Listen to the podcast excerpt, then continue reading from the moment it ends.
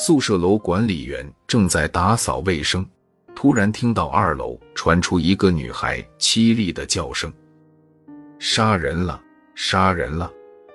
很快，管理员和保卫处的人赶到事发宿舍，被眼前的景象吓懵了。整个宿舍一片凌乱，血迹四溅。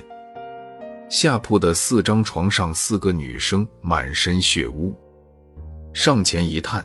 三个女生已经没了气息，还有一个正发出微弱的呻吟。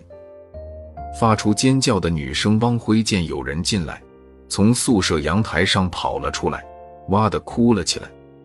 救护车和警车很快赶到，奄奄一息的刘西西被送到了医院。民警经过简单调查得知，发生凶杀案的宿舍一共住了七名女生。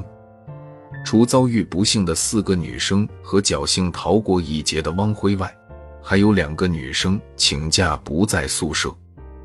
三名死者的身上都被刺了十几刀，惨不忍睹。呼叫的汪辉由于受到过度惊吓，精神出了问题，也被送进了医院。当办案民警向当晚不在宿舍的陈颖调查时，得知宿舍姐妹遇害，她嚎啕大哭，情绪激动。并立刻说出了一个名字：涂刚。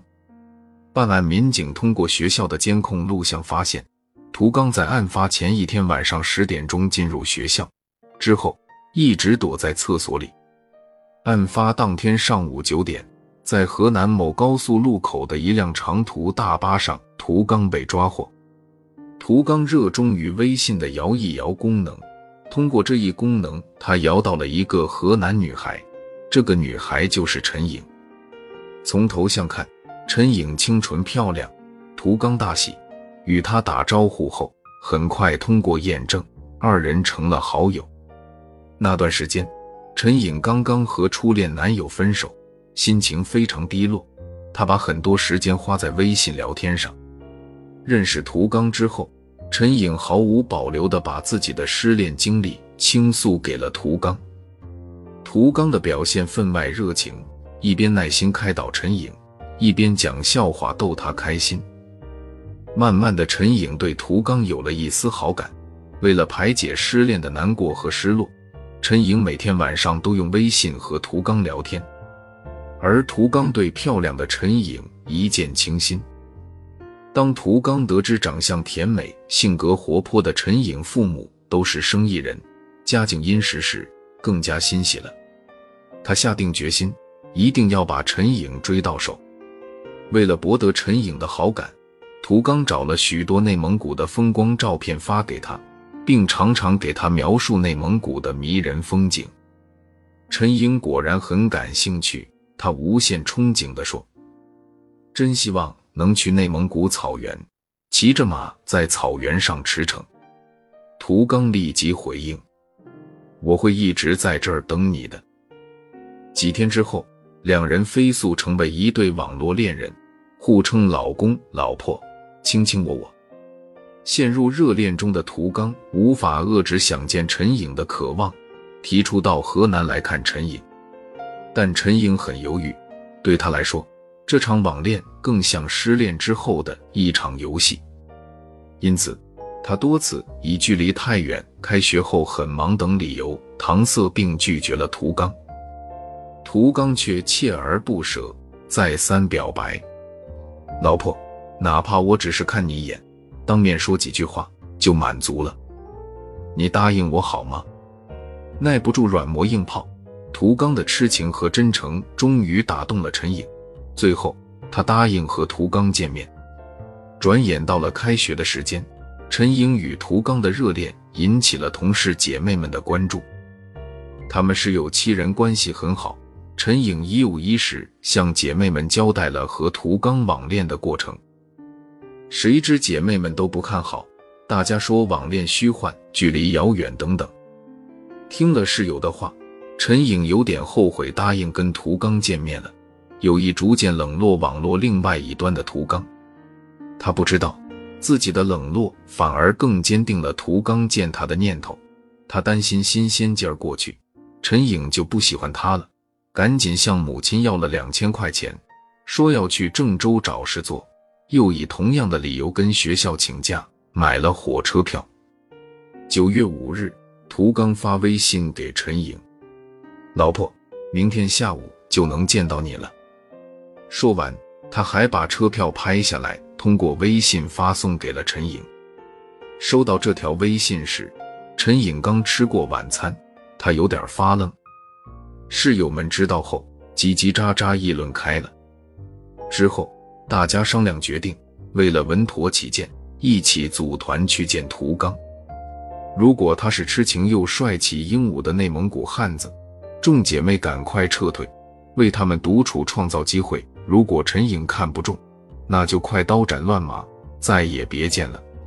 见到陈颖，屠刚既激动又失落。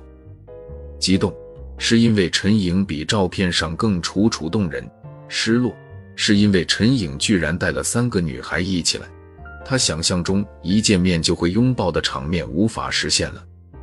而陈颖一见涂刚，难掩失望。现实中的涂刚个头不高，而且很瘦，和照片有很大的区别。没说几句话。陈颖就把三位同事姐妹周艳艳、刘西西、方萌介绍给涂刚。涂刚请他们到附近的一家烩面馆吃饭。饭桌上，涂刚告诉陈颖，自己已经领到毕业证，准备在郑州找工作，以后可以天天陪着他。可陈颖听后却岔开了话题。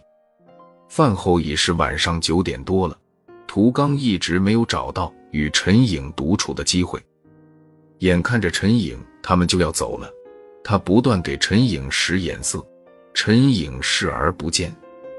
涂刚只好出言挽留陈颖再聊一会儿。陈颖面露难色，说得跟室友们一起回学校。方萌闻言跟涂刚开玩笑：“你不是说看陈颖一眼就行了吗？”几个女孩哈哈大笑。涂刚既尴尬又恼火，讪讪地说：“我大老远过来，总不能真的只见一面吧？”陈颖听了，只好圆场：“我们把你送到宾馆吧。”回校路上，方萌取笑陈颖：“本以为他不是高富帅，也是个魅力四射的帅哥，没想到这么普通。”哈哈，一众姐妹哄笑起来。陈颖也觉得又失望又没面子，碰了一鼻子灰的涂刚既无奈又不甘心，他天天给陈颖打电话发短信。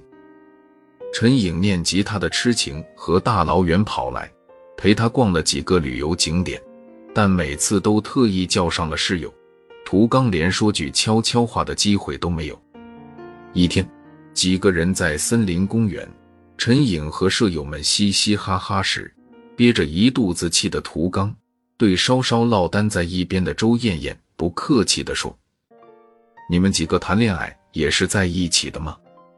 周艳艳一听，白了他一眼：“我们亲如姐妹，不该经常在一起吗？”然后快步跟上其他人，压低了声音说：“他脾气还不小呢。”这话飘进涂刚耳朵，他觉得又气又羞。如此交往两三次后，陈英感觉涂刚性格偏执不成熟，而且对未来也没任何规划。